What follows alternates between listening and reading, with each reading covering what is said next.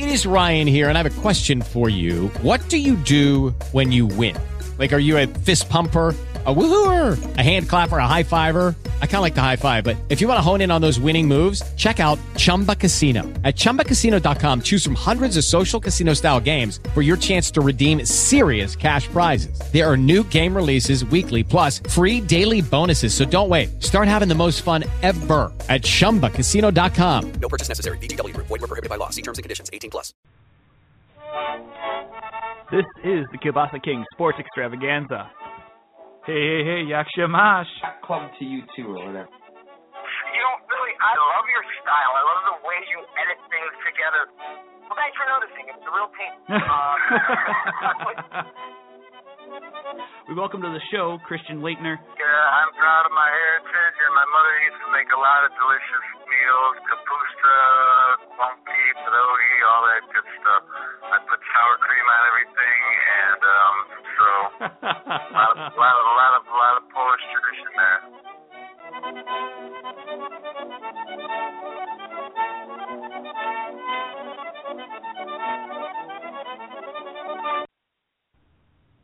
Yakshamash, everybody, welcome to another edition of the Kielbasa King Sports Extravaganza. Of course, brought to you by Bucky's Fifth Quarter. And make sure you guys go to buckysfifthquarter.com for all your Wisconsin Badgers news, notes, discussion. And we got a fun show lined up for you coming up at about nine minutes from now. We got BadgerNation.com's Ben Worgull talking Pack or not Packers, talking Badgers, talking Hawaii, and talking about a major recruiting weekend. But that's really due to the. I mean, uh, obviously the Hawaii is not necessarily the biggest name uh, the Badgers will face on that schedule of 2015, but it is underneath the lights of Camp Randall Stadium. So we will uh, we will talk about that and, and which recruits will, who possibly could be on commit watch. Uh, we'll talk about that and uh, yeah, no, it's uh, been a busy week. We got the Polish rifle Scott Wisniewski here. I am Jay Kokorowski, and uh, it's been uh, it's been a crazy week. Uh, before we before we have Ben on, Scotty, what's been going on with you? Obviously, I know you're packing for for a nice little trip down to Florida, uh, and I'm jealous. Uh, you know, it's not all it's cracked up to be. I am glad to be going on vacation. I will say that. I am glad to be going to my timeshare that I hadn't had a chance to go to last year, even though we paid for it. We're, money's a little tight. The family's going down, so we're gonna probably do nothing but like hang out at the beach and at the pool. But you know what? To me, that's all it takes. That's all I need. I, I will be doing a little bit of work for my day job on vacation, but for the most part, just hanging out in the water. I think that's that's my goal. Very nice, very nice. Got any clue what the temperatures are going to be? Probably upper uh, upper 80s, low 90s. Yeah, you know, they're saying 80s, and every day has a 50% chance of rain, but oftentimes those showers are in and out. So I, I guess we'll have a better idea once we get down there Saturday in Daytona. I do expect a little bit of rain every day, but as long as it's not like, you know, complete washouts, hey, I can live with that. So. Absolutely, absolutely, and uh, you know, before let's see, we'll get to. Uh, let me let me ask you, what what do you want to start off with? Obviously, we got about seven minutes before Ben comes on. Uh, should we talk Packers a little later? do you want to talk a little bit of Badgers before we uh, before we head in? Uh, you know, before we talk. Well, I'll tell you what. We got Ben coming up, and then we're going to talk Packers. So I don't want to get started on Packers and stop. And and uh, there are some interesting things about the Badger game. Um, like for example, the fact that they scored 28 points, but only 28 points, I should say, but had 400 some yards. But while we have a chance, I just want to throw a few baseball nuggets out there. I know it's not how you typically open a show, but because of the way the show is positioned and set up for today, seven minutes we could talk some baseball. So I wanted to talk about a the Brewers with a new general manager, and what your thoughts were on that. B, the Ryan Braun back surgery that's going to happen in the off season. Uh, ironically, the off season before his $21 million uh, annual salary kicks in. Um, and then maybe any of the pennant races. Obviously, the Cubs, Pirates, and Cardinals are three of the top four teams in baseball. They play in the same division. Doesn't bode well for the future for the Brewers, who are in rebuilding mode and have uh, three behemoths that they're going to have to jump over. So I don't know any of those topics strike your fancy. Let's talk about the GM. I mean, the baseball's going young. They're looking at guys like Theo Epstein and younger, and going after uh, those type of players. I'm sorry, those type of general managers who kind of understand the new school of statistics and the new breed of baseball. And looking at guys like Doug Melvin as a fossil, so to speak. Although I, I think that might be a little bit uh, a little bit rough, but I mean that's kind of how things have gone. So when you look at what the Brewers are trying to do, and you look at um, bringing in um, David Stearns from Houston. Now, if you look at Houston, great, great farm system. They've developed some great players.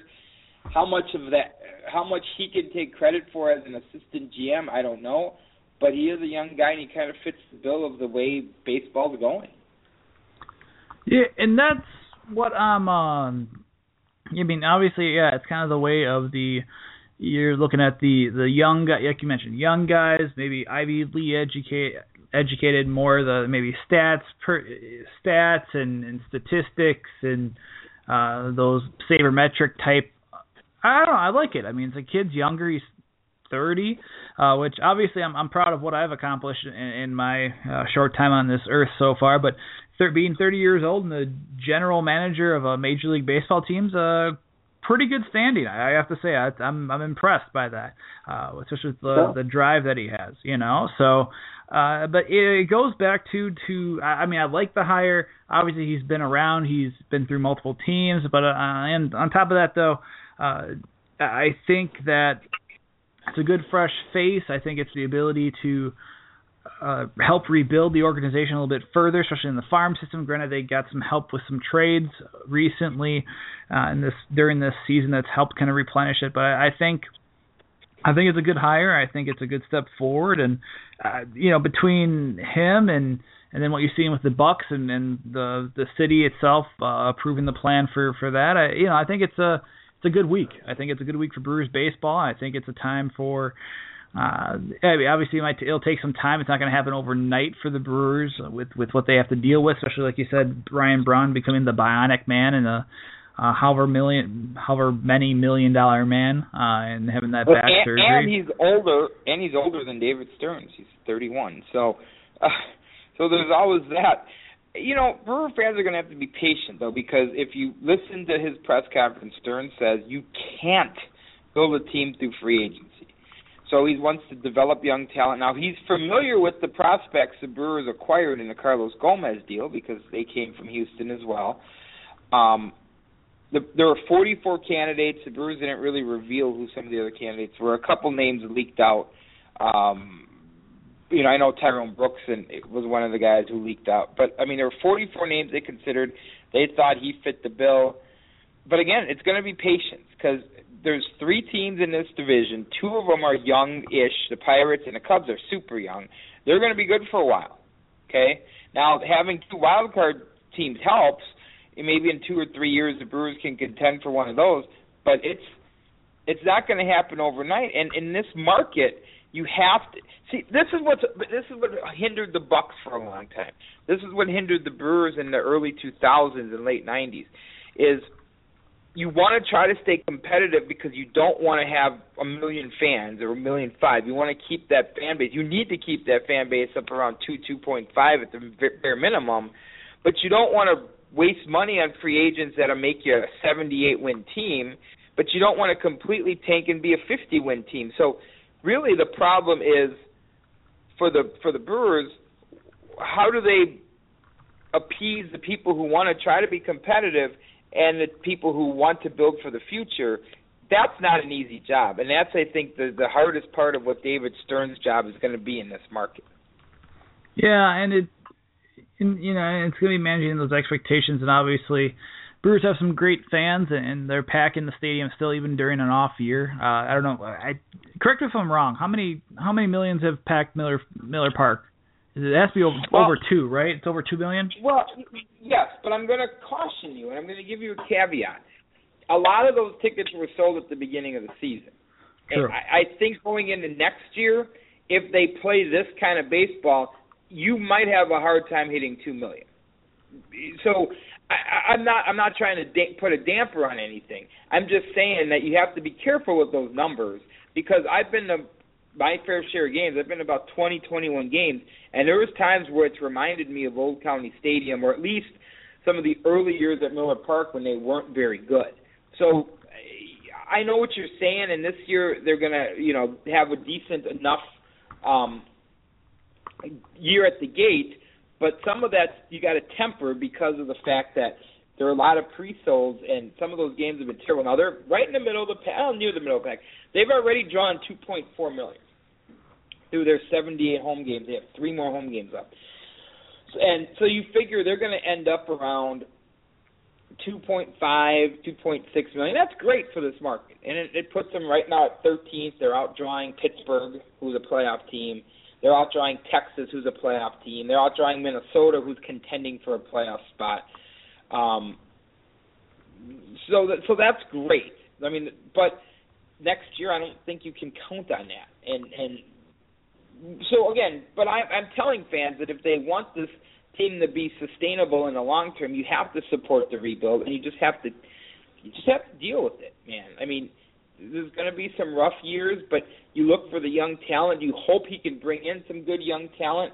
You hope he can make some deals with some other pieces we have, and you hope ultimately that he has a keen eye for talent and, and and can see some things in players that other other players and other GMs haven't been able to recognize. And we'll see how that plays out, and obviously he'll take over in October, and uh, we'll play it out from there. We'll see how much uh, Doug Melvin is there. As he said, he's going to be a, an advisor. We'll see how how influential he is, and we'll see how the relationship with him and Craig Counsell is as well. So uh, let me just close uh, this out because I know I know we got to get to Bennett, so we can talk more baseball later in the show if we have time. I will say this though: the most abysmal. Anybody who thought back in the nine, early '90s when they were talking about moving teams to Florida and the Brewers moving to Tampa, baseball is a is a embarrassment from an attendance standpoint in Florida. Miami 27th, Tampa Bay dead last. Tampa Bay, who is always a contender, this year maybe not so much. 15,000 fans a game. So there you have it. Anybody who thought you had to have a team in Florida, I wonder, you know, I'd like to say, see, I told you so, because I was one of the people who thought this would be something that happened. But anyway, I don't want to take up too much of Ben's time because I'm sure he's patiently waiting to jump on with us. It's true. Guys, we'll come back. BadgerNation.com's Ben Worgull talks with us, previews Badgers, Hawaii, talks recruiting. We'll get into that in a little bit. Take a quick break. We'll be right back.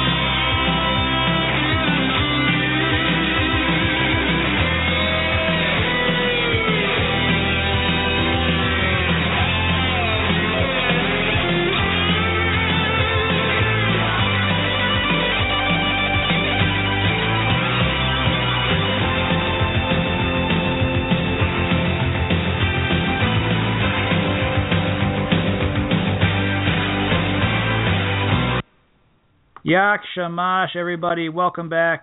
Kielbasa King Sports Extravaganza, of course, brought to you by Bucky's Fifth Quarter. Make sure you guys go to Bucky's Fifth Quarter for all your Wisconsin Badgers news, notes, and discussion. And it is going to be the fourth game of the year for the Wisconsin Badgers, number 20, no, not number 23. It is number 20. Oh gosh, 21 and number 22, if I'm not mistaken. Now in both the coaches and AP poll, and uh, we are joined by BadgerNation.com's Ben Worgull. And Ben, it, you know, it's one of those things. One, great, great having you on, obviously, because uh, one, I'm doing some guest writing for BadgerNation.com, which has been quite a lot of fun, especially our, our time in, in Dallas. And uh, two, it's the first time we've had you on this season what have you seen? And I've gotten a lot of this from from a lot of people that you know I've doing some radio spots here and there. People have asked, you know, what do you make of this team so far with with the loss to Alabama, first game of the year, but then uh, you know two uh, you know two decent wins I would say in terms of the score,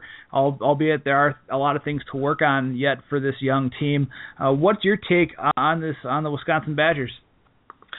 Yeah, they're still a work in progress, uh, especially on offense. Um, for the passing game to be this far ahead of the running game, I think is a little bit disconcerting, especially when you have Big Ten play starting next week, and it's going to get very, very physical with Wisconsin going up against Iowa. Those games are always a challenge, and you need to run the ball effectively in the Big Ten if you want to win championships. And I think right now Wisconsin is not running the ball effectively. They're they're putting up good numbers the last two weeks, but they're coming against subpar competition, competition they likely won't see very much of in the Big Ten. So uh, they've taken baby steps each week.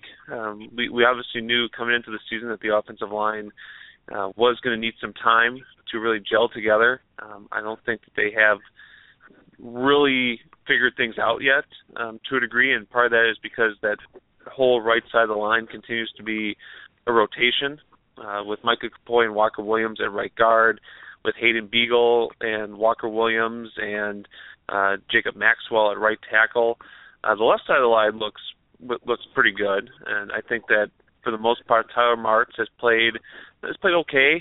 Uh, Michael Deiter, I think, has played well. Dan Voltz, I think, has done a nice job. But that to me is, is the one glaring area, uh, the one glaring weakness of this team is um, their running game can be bottled up against a really good team and make them one dimensional. Uh, unfortunately for Wisconsin, they have a fifth year quarterback in Joel Stave who has started the year very, very strong and has gotten a lot of wide receivers involved and done some really nice things.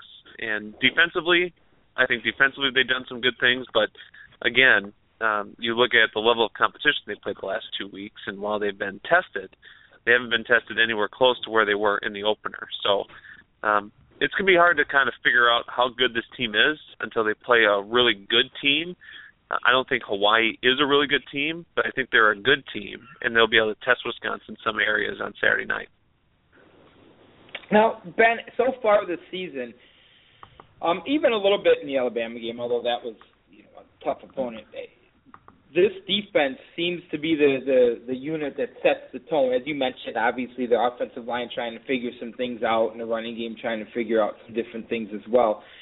So when you look at this, to get back to that that dominating offensive line that we've seen for almost two decades, that we haven't seen in the last couple of years. Obviously, you know it's going to have to be back to the the mindset of how you recruit those players, and maybe Gary Anderson had a different idea of what he wanted that offensive line to look with to look like. But as you go forward and you look at the Big Ten schedule, for the Badgers, thankfully, a little bit easier go, but you still have Iowa, you still have Nebraska. Is it going to be defense as you look ahead that's going to have to set the tone for this team? Yeah, I think so. Um, you you want your defense to be playing very very well, and you look at you know this unit at Wisconsin. I think this could be the best unit from line to secondary that I've seen in my ten or so years on the beat. Um, I really am a big fan of this secondary. I like these outside linebackers. Actually, love these outside linebackers. Joe Schobert's having an incredible start to his year. Vince Biegel has been very, very steady. Um, what you see is what you get. I mean, he's averaging you know, four and a half tackles and uh, a sack and a half, and that's pretty much what the numbers he's hit in all three games. So his numbers really haven't fluctuated. I think the defensive line is coming along, but it's a young group with a lot of talent. Um, Arthur Goldberg and Chikwe Obasih have done some nice things. I think Connor Shee has had two back-to-back really nice games after really struggling in the opener against Alabama and I, I like the depth that they're building. I think Derrick Tindal, when he's in there, has done some good things. I'm interested to see what Natrell Jamerson will do in the first half. Um, with, with Tindal uh, having to sit out for a half because of the targeting penalty that he incurred against Troy. And I like to see what uh, Chris Orr does. I think Chris Orr has done some really good things. Had a really good uh, three quarters against Troy after Leon Jacobs was kicked out because of targeting. And for Chris Orr to get some work with the ones this week leading into the game, you kind of are getting the sense that Chris Orr is going to kind of be a, a guy that can really master that role and be a multi-year starter for Wisconsin and give him some depth and some stability at that position. So, yeah, the offensive line has taken some hits over the last couple of years. I think since 2012, four offensive line prospects have had to leave the program because of injuries or outside problems. And by outside problems, I mean referring to Jaden Gault suffering from depression that unfortunately occurred after you know his high school season was over, uh, with some deaths in his family that he's had a hard time getting back from that. So it's no one's really to blame for the offensive line problems. They're just kind of freak injuries and freak problems that have caused some really good young looking players to um, not be involved in the program. And I do give credit to Gary Anderson. Gary Anderson was responsible for recruiting Micah Kapoi, uh, Michael Deiter, both guys who started last week as redshirt freshmen. Uh, guys like David Moorman, George Panos. Uh, there's a number of guys in this program right now that Gary Anderson has brought in because that was a main focus the last couple of years to kind of rebuild the depth of the offensive line. And unfortunately for Wisconsin fans who want to see success now, um, they're going to have to wait a couple years to see how good these players are once they get their legs under them and get used to the speed of the college game. Here with BadgerNation.com's Ben Worgull. Follow him on Twitter at the Badger Nation. And you mentioned uh, Micah Kapoi, and I, I got a chance to watch some of the game film uh, up up until maybe about two two and a half quarters yesterday uh, to to rewind, and uh, it sounds like uh, that. I mean, obviously he was inserted with Walker Williams being injured last week, but uh, what do you think about Micah Kapoi right now? Obviously, you mentioned it, a kid, a native Hawaiian, going up against his, going up against you know Hawaii, and but he's really looked, uh, you know, he looked really good, obviously against Troy and and, and kick out blocks on, on the powers and, and pulling, along with doing some of the inside outside zone plays. I thought he looked good. Uh, do you, in your opinion, do you think with with all the injuries that have happened on that offensive line, is it do you think he secured that right guard spot, or are they just waiting to see how he does against Hawaii, who gives up about 188, 190 yards per game on the ground? Do you think they're gonna do you think he's got the spot locked up, or are they waiting to see what he does Saturday under the lights at Camp Randall? Well, I think Saturday would be a great test for him. Um, there's certainly will be a lot of butterflies going on with him, uh, like you mentioned. I mean, not only is he from Hawaii, um, he originally was committed to Hawaii before flipping his commitment to Wisconsin, and knows a lot of players on that team playing against them in high school. So it, it's going to be a special moment for him. Uh, his family is going to be watching back home um, with the I think six-hour time difference. So it, it's going to be a, a unique experience for him, and, and one that I think he's going to relish. And certainly, here was a kid who started fall camp, and he was nowhere on the radar. Um, I, I mean, maybe he was on the radar, but he was a blip far, far off on the radar. And you slowly watched him during camp, and you could see progress being made, and you could tell, okay, this guy gets it. This guy understands you know what he needs to do to be a lineman at the college game and he was working at center for for a couple weeks or a couple practices and then they moved him to guard and, and did some really nice things and then you know the only scrimmage of fall camp which was two weeks before the the Alabama game Micah Kapoi gets all the reps at left guard and Ray Ball is moved to the second team and that was kind of the moment where you really took notice of Micah Kapoi because you because you recognize that the coaching staff had took taken notice of Michael Kapoi, and they threw him into the deep end of the pool and see if he could swim, and he stayed afloat and, and did some really good things. And then once, uh, you know, once Ray Ball's injury um, continued to be an issue, uh, once Walker Williams then went down, causing another reshuffling of the line. Micah Kapoi was thrown in there against Miami University, played 38 snaps. I thought gave him some really nice confidence. So when he got the start against Troy, when Williams went down with the ankle injury, uh, Williams was able, uh, excuse me, Kapoi was able to step in and and have some confidence that he could go in, he could do the job, and, and play fairly well. So, so you don't know what Ray Ball's status is. Uh, we haven't seen him. We haven't heard an update from him. Uh, and certainly, you would think that Michael Kapoi, if he plays well again, will get that shot at right guard, and then it'll be interesting to see then who will be involved at right tackle. So, the sooner they can set a starting five and keep it consistent, I think the better off this offense will be. And whether it's Micah Kapoi or someone else, I think that will be uh, you know the final piece of the puzzle. The non-conference puzzle is is on Saturday night. We talked a little bit at the top of uh, the segment about you know Big Dave bringing some of the recruits in. Do you know who some of the uh, the bigger name recruits that are going to be making a trip uh, to Camp Randall this week are? Yeah, this is a this is a huge recruiting weekend, fellas. Um, you look at you look at the different philosophies of the staffs at Wisconsin in the last you know handful of years, and what we saw with the the Bielema staff was that they would bring in a lot of their official visitors early in the year and really try to get them in for those September home games. Not necessarily wasn't against the greatest opponent because they always felt that Camp Randall could sell itself. And then once October came, and certainly once November came, you saw the kind of the official visitors start to taper off a little bit. Gary Anderson didn't matter. Whenever you want to come, you can come. Whether it's you know 90 degrees or whether it's 60 degrees, he wanted kids to come at any point because Camp Randall sells itself. But with this staff, they want to take advantage of this night game.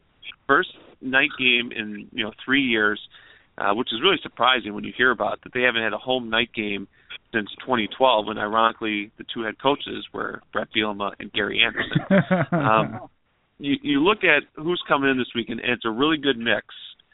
And they have eight known official visitors coming in, and it's a good mix because four are committed and four are uncommitted. And the four committed guys probably are your four best recruiters in this class in terms of guys who are vocally selling the program, whether it's uh, through group text, social media, Twitter, whatever. And that is Antonio Williams, uh, the four-star running back from North Carolina, Khari Lyles, three-star quarterback from Scottsdale, Arizona, AJ Taylor, three-star wide receiver from uh, Missouri, and Dallas Jeanty, the uh, three-star linebacker from Fort Lauderdale they're all coming in and they're going to be working a number of guys extremely hard this weekend. You have three kids coming from Florida, three defensive backs, KJ Sales um, from Tampa, the Tampa Bay area, Carlos Becker from Osceola High School, um, and uh, Keyshawn Penniman, a three-star cornerback from Jacksonville.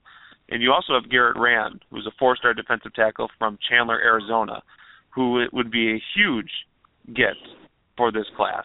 Um, I mean, you really don't need more defensive linemen because the defensive line is so young, and you already have two in-state kids committed in Luke Benzschawel and Tyler Biadasz. But if a four-star defensive tackle wants to come in and be a part of your program, heck yes, you take them. Um, this is a would be a huge score for Wisconsin. And um, before you ask me if I think any of these kids are on commitment watch this weekend, um, I know Garrett Rand and Carlos Becker want to take a majority of their official visits. Carlos Becker has official visits scheduled all the way until late December. Um, Garrett Rand has said before that he wants to take a lot of his visits. Um, KJ Sails would be interesting because I think between uh, all his offers, it's going to be down between Iowa and Wisconsin. And he was at Iowa last weekend. I'll be interested to see if Wisconsin can match that level of environment and atmosphere that Iowa was able to put on last weekend, a tremendous home win over Pittsburgh. Um, I think if anyone commits this weekend, it'd be Penniman. Uh, Penniman told me a couple weeks ago that his top three is still Georgia Southern, Georgia Tech, and Wisconsin. And come on, guys, Georgia Tech and Georgia Southern and Wisconsin. Um, the the only thing that would keep him keep him close to home uh, to one of those schools is being close to home. But if Wisconsin has a tremendous atmosphere on Saturday night, which I'm assuming they will, and a tremendous game, and everything goes according to plan. Penniman's going to see an opportunity to play in that great atmosphere early because Wisconsin doesn't have another cornerback commit in this class, and they're losing multiple cornerbacks after this recruiting after this upcoming year. Um, I think Penniman might be leaning towards Wisconsin uh, in the next couple of days. Don't have any inside information on that. Just call it a hunch. We're here with BadgerNation.com's Ben Worgull, and you know we uh, we haven't spoken in a little bit. Two things. Uh, you mentioned Antonio Williams, and it seems like this uh, obviously uh, sounds like a great kid. He plans on enrolling early, starting in January but also just he's tearing up North Carolina. Can you talk a little bit more about Antonio Williams, but also talk a little bit more about recruiting uh, on the basketball side? The the Badgers obviously getting uh, recruit last week, I believe it was Kobe was it Kobe King if I'm not mistaken. Talk to me about uh, both those players. Or, that's a lazy way of saying it. What's the impact of Antonio Williams stuff? See, I'm picking up things. This is what happens when you've been doing this now for three years. Uh, what what's the big? Uh, what have you? What do you see out of Antonio Williams? And how big and and what's the impact of of Kobe King committing to the Badgers basketball team, uh, especially with the head coaching situation in flux? Well, I'll start with Antonio Williams, who has been committed since uh, December 4th, um, which you know just feels like ages ago, with the amount of turnover that's happened at Wisconsin. Here's a kid that really never wavered throughout everything that went on. I mean, he committed shortly before uh, Gary Anderson left, and then even after Gary left, he still was firm in his commitment to Wisconsin. This was a kid that was originally committed to North Carolina too, so you know, decommitting from a school is not foreign to him. Um, and even after Thomas Brown left and John Settle came in, this was still a kid who really felt comfortable with Wisconsin. Um, you watch him just absolutely tear up North Carolina football, and people ask, well, what kind of teams are he playing against? Well, he doesn't play at the biggest school, North Stanley High School, but his team does play against higher level competition. I believe they're in Division Three, and they play have played against teams in Division Two and Division One, and Williams still runs for 300 plus yards and multiple touchdowns. I mean, he's you could tell that he is the team's focal offensive aspect, and with the the intangibles that he has, it, it's no surprise as to why. Um, very solid player. The only drawback with him is his breakaway speed. Um, we've timed him verified 40 at about a 4.73.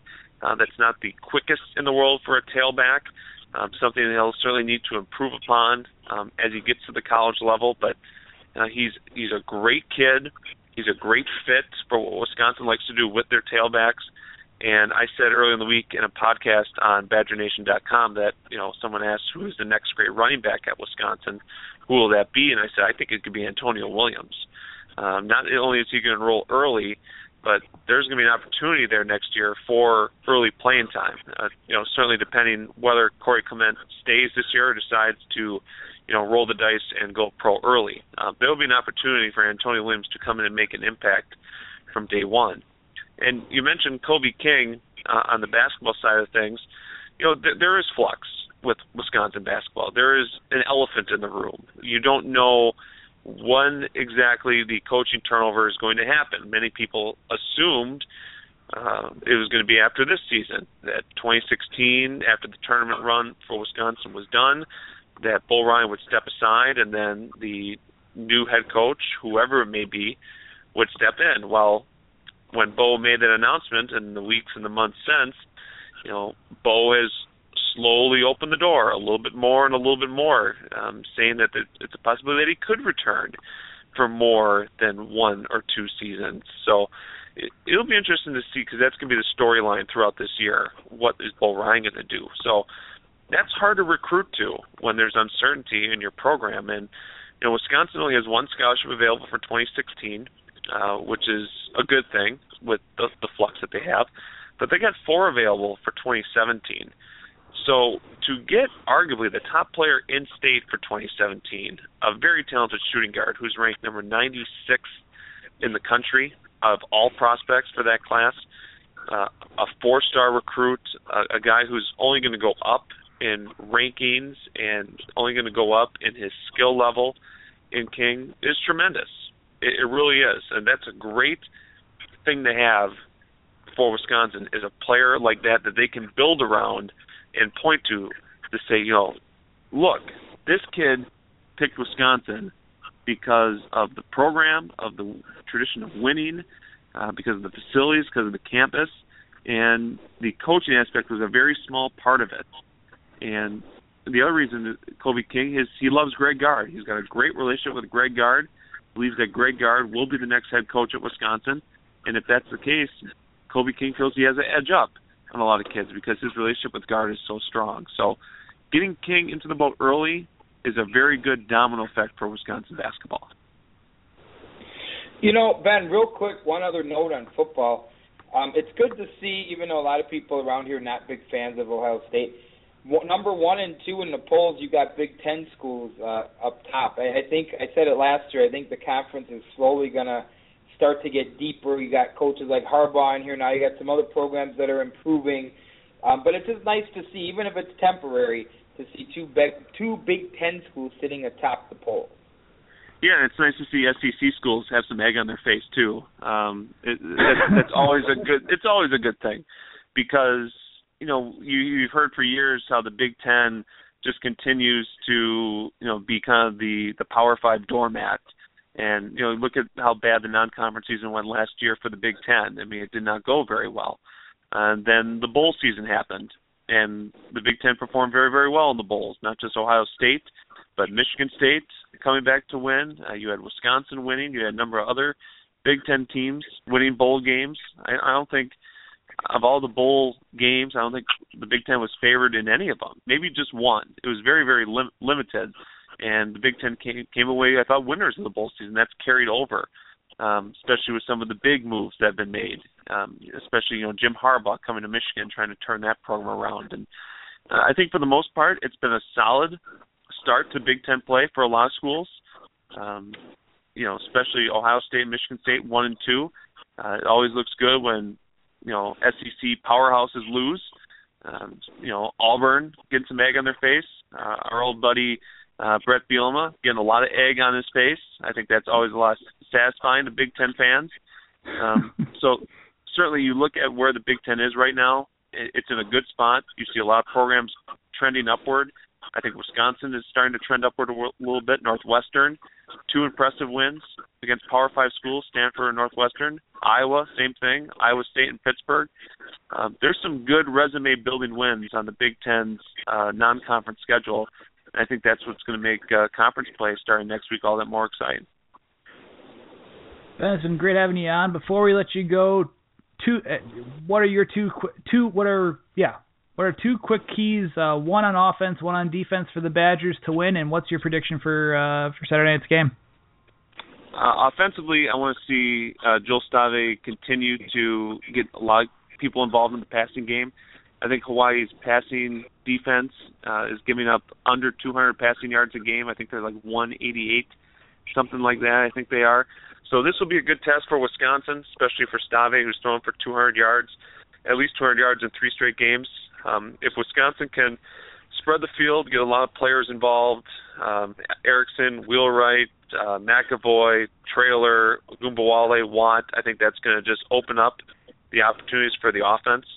And then I think defensively is uh, can you put consistent pressure on the opposition? They didn't get a, a big opportunity to do that last week because of in part Troy's quick passing attack but as the game wore on, they became more effective in that in the second half. Uh, so, can the defensive line provide adequate pressure on Hawaii's quarterback and the running game to maybe force some errant throws, some quick throws to allow Wisconsin secondary a chance to make some turnovers? Um, those are my two keys on each side. I think the spread's like 24 and a half.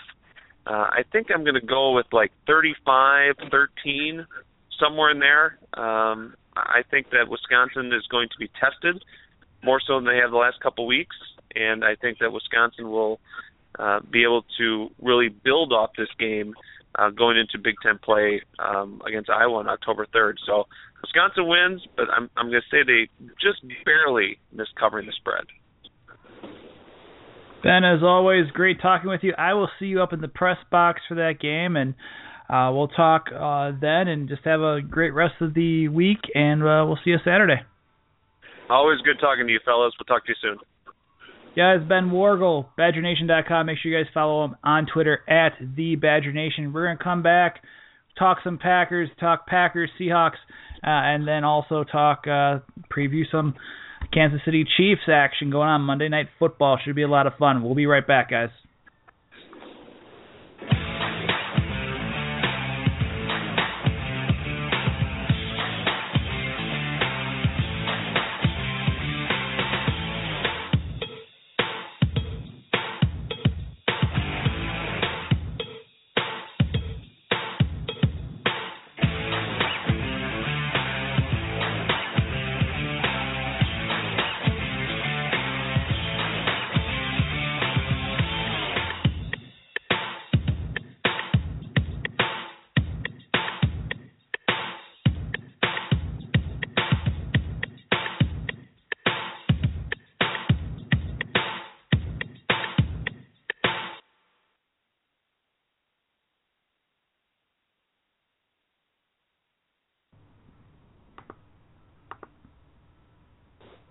Welcome back, guys. Kielbasa King Sports Extravaganza brought to you by Bucky's Fifth Quarter. Make sure you guys check us out at B5Q on Twitter, at Kielbasa Kings WI. We got a shout out actually on the Bobby Curran's show over on ESPN Honolulu. Uh, Bobby, who is the radio play-by-play voice of the Hawaii Warriors, gave the Kielbasa Kings a shout out uh, when when I was talking with him. So that's that's cool. And uh, guys, welcome back. It's uh, we talked some Badgers with Ben Worgull. Of course, like I said, follow him on Twitter at the Badger Nation. And now we turn from the college game to the pro game, and two night games this week this week for the Badgers and the Packers. You have Saturday night, obviously, seven o'clock kickoff. You'll see that on Big Ten Network, where the Badgers, number 21 in coaches, number 22 in AP, take on the Hawaii Warriors. But you will also see on Monday night, you'll have the Green Bay Packers taking on the Kansas City Chiefs. And Scotty, before we even get to that game, Badger or the Packers played under the lights on Sunday night on NBC and came away with a victory against the Seattle Seahawks 27-17 and obviously it doesn't take away or it doesn't bring back or avenge in my opinion the loss on, and the sting of the NFC Championship game that happened in January. But it's nice to see despite Brian Bulaga being out despite the fact Eddie Lacy went out with an ankle injury and you're without Jordy Nelson and Sam Barrington it you had a great defensive line effort against a banged up Seahawks offense, and you saw Aaron Rodgers do what he does best, and and it produced a victory for for the Packers.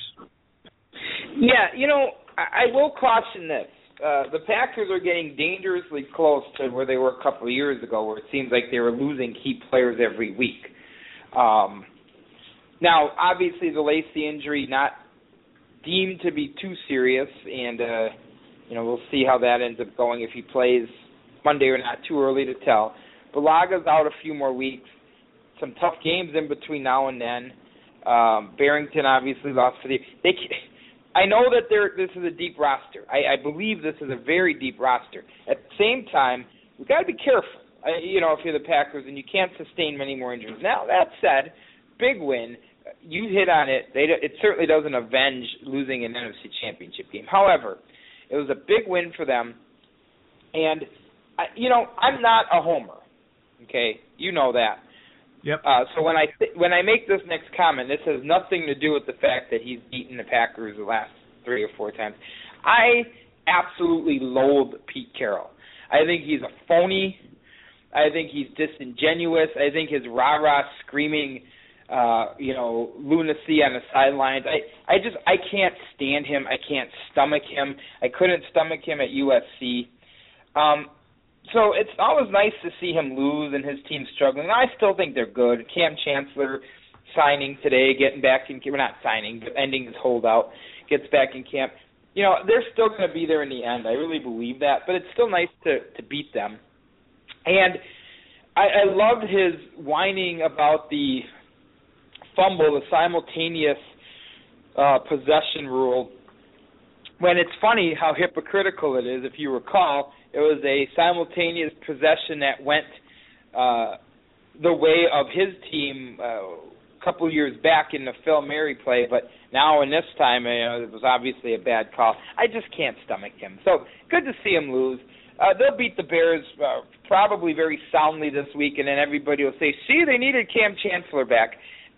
Kam Chancellor's they don't need Kam Chancellor to beat the Bears, but in in the long run, good signing for them. But great win for the Packers and great atmosphere and a weird schedule too. They go Sunday night, Monday night, back to back. Later on this year, they have back to back Thursday night games, which I don't remember the last time that's ever happened for an NFL team. So some weird scheduling quirks. This is the first one of those against the Kansas City team, who's good, who's physical. Yep who lost a heartbreaker because they couldn't uh, hold on to the football. I mean, five turnovers. They lose to Denver, and it was very, very fluky. Uh, Denver ends up uh, winning the game. Denver is two and zero, despite the fact Peyton Manning has looked pedestrian at best. Um, but Kansas City's angry, and they they're coming in to Green Bay, and they're going to try to to get a victory. Meanwhile, Green Bay continues to defend their home turf as they did so well last year. Um, it's going to be a tough game. If Lacy plays, I think the Packers win. Starks is a decent backup, but I think if if if you don't have Lacy, it could be a tough one. We'll talk about predictions in a little bit. But good to beat Seattle, but onward to uh, Kansas City to a, uh, a tough team, and then after that you got San Francisco, who has the Packers number despite some of the other things. And the schedule, schedule's no really to me. There's nothing easy on the schedule this year. Take it one game at a time, and this next home game is, uh, the next focus for this team. And and that's you know you look at back at the game real quick too. You saw a great effort by Jayrone Elliott. That I mean you referenced the the interception and then the fumble, but then he also had that forced fumble at the end of the game. Uh, still hustling, which is a a play you want to see every player make with going that extra mile and stripping Fred Jackson the ball to seal the game essentially late. And it, I, I'm just happy to see the fact that you have uh, the defense stepping up big. Obviously, Marshawn Lynch only uh, was held, I think, under 50 yards rushing on the afternoon on the evening. Uh, Russell Wilson did the most damage, passed for over 200 also ran for almost 80 and but that's what you expect. And they did change up some things. Seattle went more with the read option in the second half. They tried to establish the run with Marshawn Lynch in the beginning of the game. And and you saw a great effort by BJ Raji. Uh, I thought that that was one you a lot of people have said you've heard it on the media that it's been his probably his best game as a Packer outside of 2010 maybe that NFC championship game uh where he intercepted it took it in for the the, the pick 6 uh, on his end in that Super Bowl winning year. But it was nice to see the way that the team, after they should have been up by far far much more the way they outplayed Seattle in that first half. Seattle comes back, they take the lead, and then you know it was 17 uh yeah, 17-13 and then the Packers uh just roll up uh you know they roll up just the the touchdowns and and or and basically ran away with it. So uh it, it's good to see the Packers take hold of that. And you mentioned with the Chiefs, and, and it's going to be a Chiefs team that's heading into Lambeau Field, and a team that really, you mentioned it, they they give up the game tying touchdown, and they gave up two touchdowns on both sides of the ball with uh, essentially nine in nine seconds, and and at home, and that's I'm sure they're looking their wounds, but they have a great defense, and Alex Smith is a very efficient quarterback, and you have a, a quarterback whisperer type coach in Andy Reid, uh, West Coast disciple, obviously underneath Mike Holmgren, but it's I'm intrigued to see how the defense does, and obviously, you know, you mentioned that Bulaga's still out. That they will be challenged on that offensive line, and and Lacy, they don't believe it's serious per media reports, but, but you know, it obviously whenever you have Aaron Rodgers, though, I think that's the ultimate X factor, right, Scotty? You have that. Uh, the fact that you saw that dart of a touchdown pass to, to James Jones, uh, which just shows you how special this quarterback is. And I guess, do you feel people uh, take Aaron Rodgers for granted? Just, I mean, obviously off the field, it's one thing, and we didn't even address the, the comments he made after the game, but uh, just his on the field is how special he is with those throws and making those plays. Um, yeah, actually, I think uh, in Green Bay, some people take him for granted because when he was cutting his teeth and showing what a great player he could be, there were still some people who wanted to dislike him because of the Brett Favre saga. Now that's all water under the bridge now, I think, for most Packer fans. But there's three quarterbacks that can make up for deficiencies, you know, for injuries or for anything else. I think, well, maybe just two now, but Rodgers um, is one of them. Peyton Manning when he before this year when he was in his prime, and Tom Brady. I think those guys can make up for you know being light at some other positions or being weak on defense or having some injuries. Um, he's a very special player, and I think Packer fans at some point, if they don't already realize it, will look back and then say, "Boy, were we blessed, man." I mean to go from Favre to Aaron Rodgers seamlessly, you're talking about 25, likely 25 years or more. Uh, you know, 20, or maybe 30 years of, of of elite quarterback. Some teams, they're lucky if they can get three years out of 30 years where they have an elite quarterback. So, but yeah, I think to answer your question, yeah, I think he gets taken for granted a little bit. Um, because I think he does cover up and has and, and will continue to cover up weaknesses uh, on this roster. Yeah, and you know, you look at this the, the the schedule you mentioned going forward. Obviously, after Kansas City, they go on the road against San Francisco, but then they face a, a Rams team, which is hard to figure out. By the way, let me just say that they they go on, they beat Seattle in overtime, then they go out and they they lay an egg against the Redskins, uh, and that that confused me because I, I mean, like I said, I pegged St. Louis to be second in in the in the NFC West, um, but yeah, and but lucky they have the Rams and San Diego. Melvin Gordon's returned to his home state uh, on the 18th of October, so they really, I mean, they play was it one, two, three? They play uh, four of their first six games at home, and we'll see how that uh, turns out for for their record, especially with the injuries that are at hand, especially with Bulaga. I mean, hopefully that helps out uh, on that end. But uh, your keys to the game against Kansas City, and, what are your predictions? Well, two things. Um, Jamaal Charles is a special back. He really is. Um, I hope the Packers can do what they did last week against the run. Travis Kelce is a matchup problem for any team. Uh, the Packers have been beaten by good tight ends, which even baffles me more how he was Jimmy Graham was ignored in the Seattle uh, uh, offense on on Sunday because again another matchup problem and a guy who's dominated the Packers when he was in New Orleans. It, but whatever, good. Hey, good for the Seattle Seahawks, and and that's for the Darrell Bevell, the beleaguered Darrell Bevell to figure out. But if they can contain Kelce, they have a shot. I will make a prediction before I predict win or loss and what the score is. A wide receiver for the first time in 19 games will catch a touchdown for the Kansas City Chiefs this week. Wait, what was that? The uh, Kansas City Chiefs have not had a wide receiver catch a touchdown in 19 games. I don't know if you realize this or not. I heard Um, about that. Yeah. So I think that streak will end this week. Maybe just because it has to. I mean, at, at some point it has to, right? I mean, um, At some point, so I don't know- yeah, I agree. yeah. So I don't know if it'll be Macklin or if it'll be someone else, but there will be a wide receiver touchdown for Kansas City this week for the first time in 19 games. So Wow, wow. But no, I, I agree. I mean, get, making sure. I mean, obviously Seattle didn't utilize Jimmy Graham as well. Uh, maybe you thought uh, against the Packers, especially with just the the issues at inside linebacker, which I think Clay Matthews did really well. I think Nate Palmer did admirably in in place of Barrington. We'll see what what Kelce does. We'll see how that passing game opens up.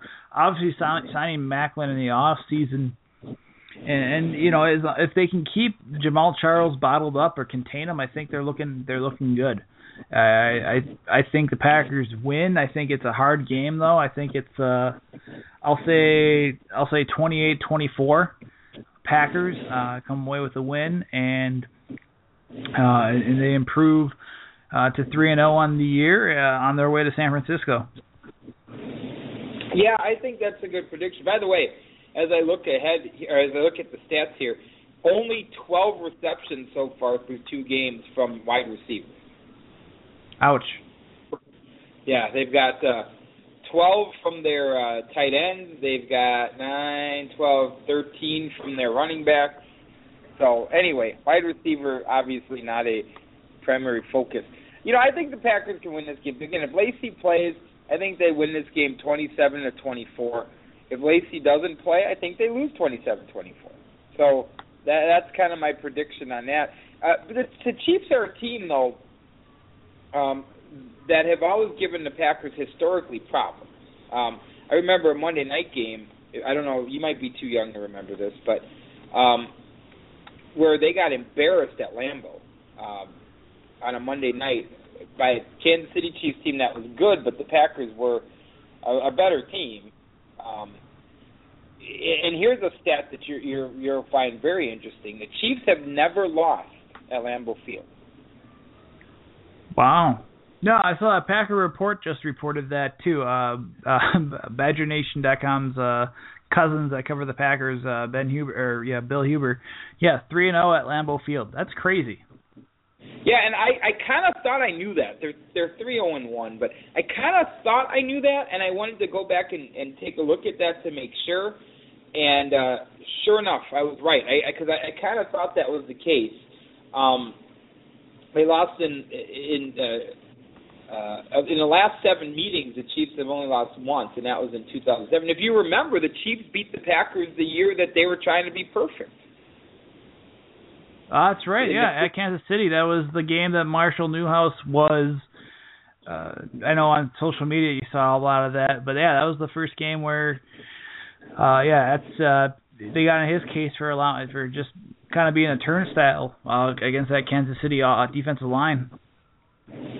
Yeah, and that was in 2011, right after Kansas City fired Todd Haley. Kyle Orton beat the Packers. So I don't know how. I mean, I know betters in Vegas and people like that really look into those numbers, but it's interesting. Seven three and one Kansas City is all time. Three zero oh and one at Lambeau. So. Wow. So there we go. The more you know, the more you know. On that note, uh, got a dupe of the week or anything before uh, we we take it home?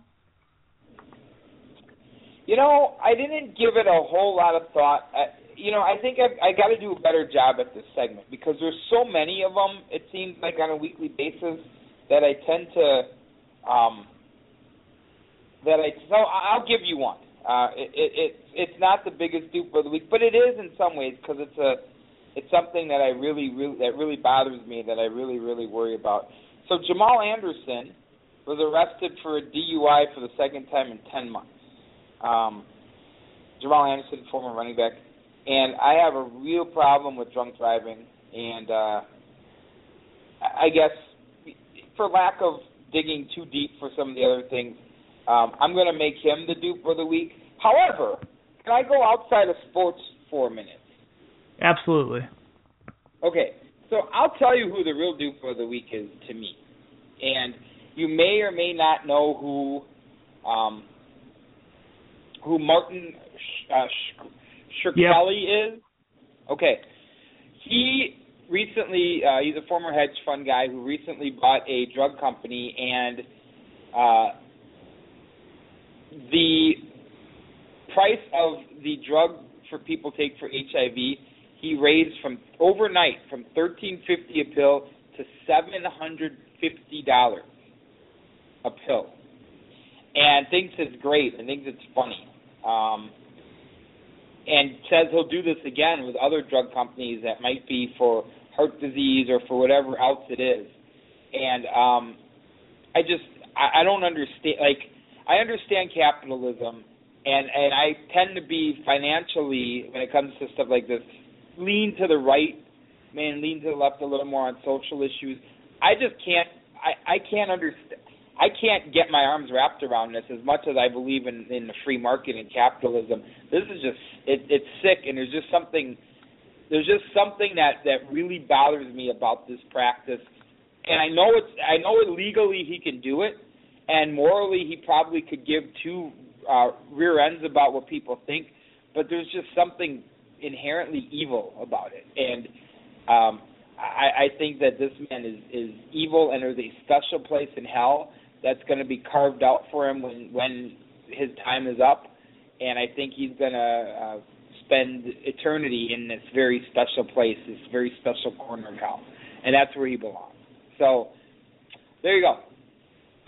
uh, I I I've tried I've tried to read up on it, and I, I obviously I'm still I'm not uh, I tried listening to the reasoning and reading reading the reasoning. I'm I'm I'm still shocked by it, and obviously, but you don't jump a, a drug that high, and obviously, I don't know a lot about pharmaceutical distribution or whatnot, or or the obviously, but uh, anytime you you spike a price that high, uh, and and just it, the way he's coming off too is not what you would like. No, it, you know, it, yeah. And, and the thing that bothers me is I understand that some people are sitting at home and go, well, the insurance companies will. Sure, but then what happens to insurance premiums? I mean, in the end, we all, in the end, even people who don't need this drug pay the price if you think about it, because the more insurance companies have to pay out in their premiums to cover prescription medication, the higher the premiums are going to be, either to the individual to the person who's using the Affordable Health Care Act or to the person who's getting insurance benefits to work. In the end, that price is still going to get passed on to you and to me. So as much as it was evil and awful that people who need this drug are going to suffer, it's even an added bonus, not nearly as much as those, or the ones. Imagine the people who are uninsured who are paying out of pocket. My goodness, but in the end, he's not only sticking it to the people who need it the most, but in in a big way to them, but in a small way, he's sticking it to everybody. Because in the end, you think insurance companies ever absorb the cost of that? No. It's just like any business. The merchants don't absorb the cost. The cost gets passed on to everybody else. So in an already clouded world that's ruled by insurance companies and and and some of the crap that goes on there, it just got worse overnight thanks to this clown. Yeah, and I, like I said, it, yeah, it's. I, I I find it crazy that this that this can happen so quickly. So uh, hopefully things get re- resolved there. On that note, uh, we're wrapping up the show. By the way, we got 10 minutes before we go off air. Thanks for listening to us, guys. Uh, you'll hear more a little bit afterwards after the podcast. This is the Kielbasa King Sports Extravaganza, and Scotty, just have safe travels down to Florida. Uh, safe travels uh, driving down there, going through the Carolinas. Enjoy time with the family and the poolside. And we will talk with you when you get back. Obviously, we'll have a lot to talk about as well. Badgers starting Big Ten play. Packers will be underneath two night games uh, and heading to San Francisco. And obviously, baseball wrapping up. Play- playoffs will be starting shortly. Yeah, and I'm looking forward to getting a chance to delve into some of that. And we'll do a show while I'm in Florida. We'll just have to figure out a date and a time because I want to talk about the Packer game, the Monday night game, and and all the other stuff going on. So hopefully, uh, we'll have an idea before the weekend when we're going to get together. But obviously, we'd have to wait. I, I'd like to wait till the Packers play. Then we've got a complete wrap up of everything that happened this weekend. So uh, maybe Tuesday, Wednesday next week, whatever you think works. Sounds good to me. Sounds good to me. And thank you guys for listening. Big thanks to Ben Worgull, BadgerNation.com. Make sure you guys follow him, of course, on Twitter at the Badger Nation. Follow Scotty at Scott Wisniewski2. Follow me at Jake Coco B5Q. Uh, big thanks to ESPN uh, Hawaii, ESPN Honolulu for having me on their shows. Uh, Josh Frashecko, Bobby Curran earlier this week. Uh, big thanks to them letting me get my feet wet uh, on the on the uh, mahalo, as we say, or as they say in Hawaii. So thank you guys there. We'll check you guys out. Obviously, coming up next week, we'll review Badgers in Hawaii, preview the big Iowa game coming up, and then obviously Packers Chiefs. Will the Packers be three and zero as they head off to San Francisco to face someone that they uh, a team that they haven't had the best success against in recent years? So guys, take care. This is the Kielbasa King Sports Extravaganza brought to you by Bucky's Fifth Quarter. Accordion solo American polka, played by Mr. John J. Kimmel, Edison Record.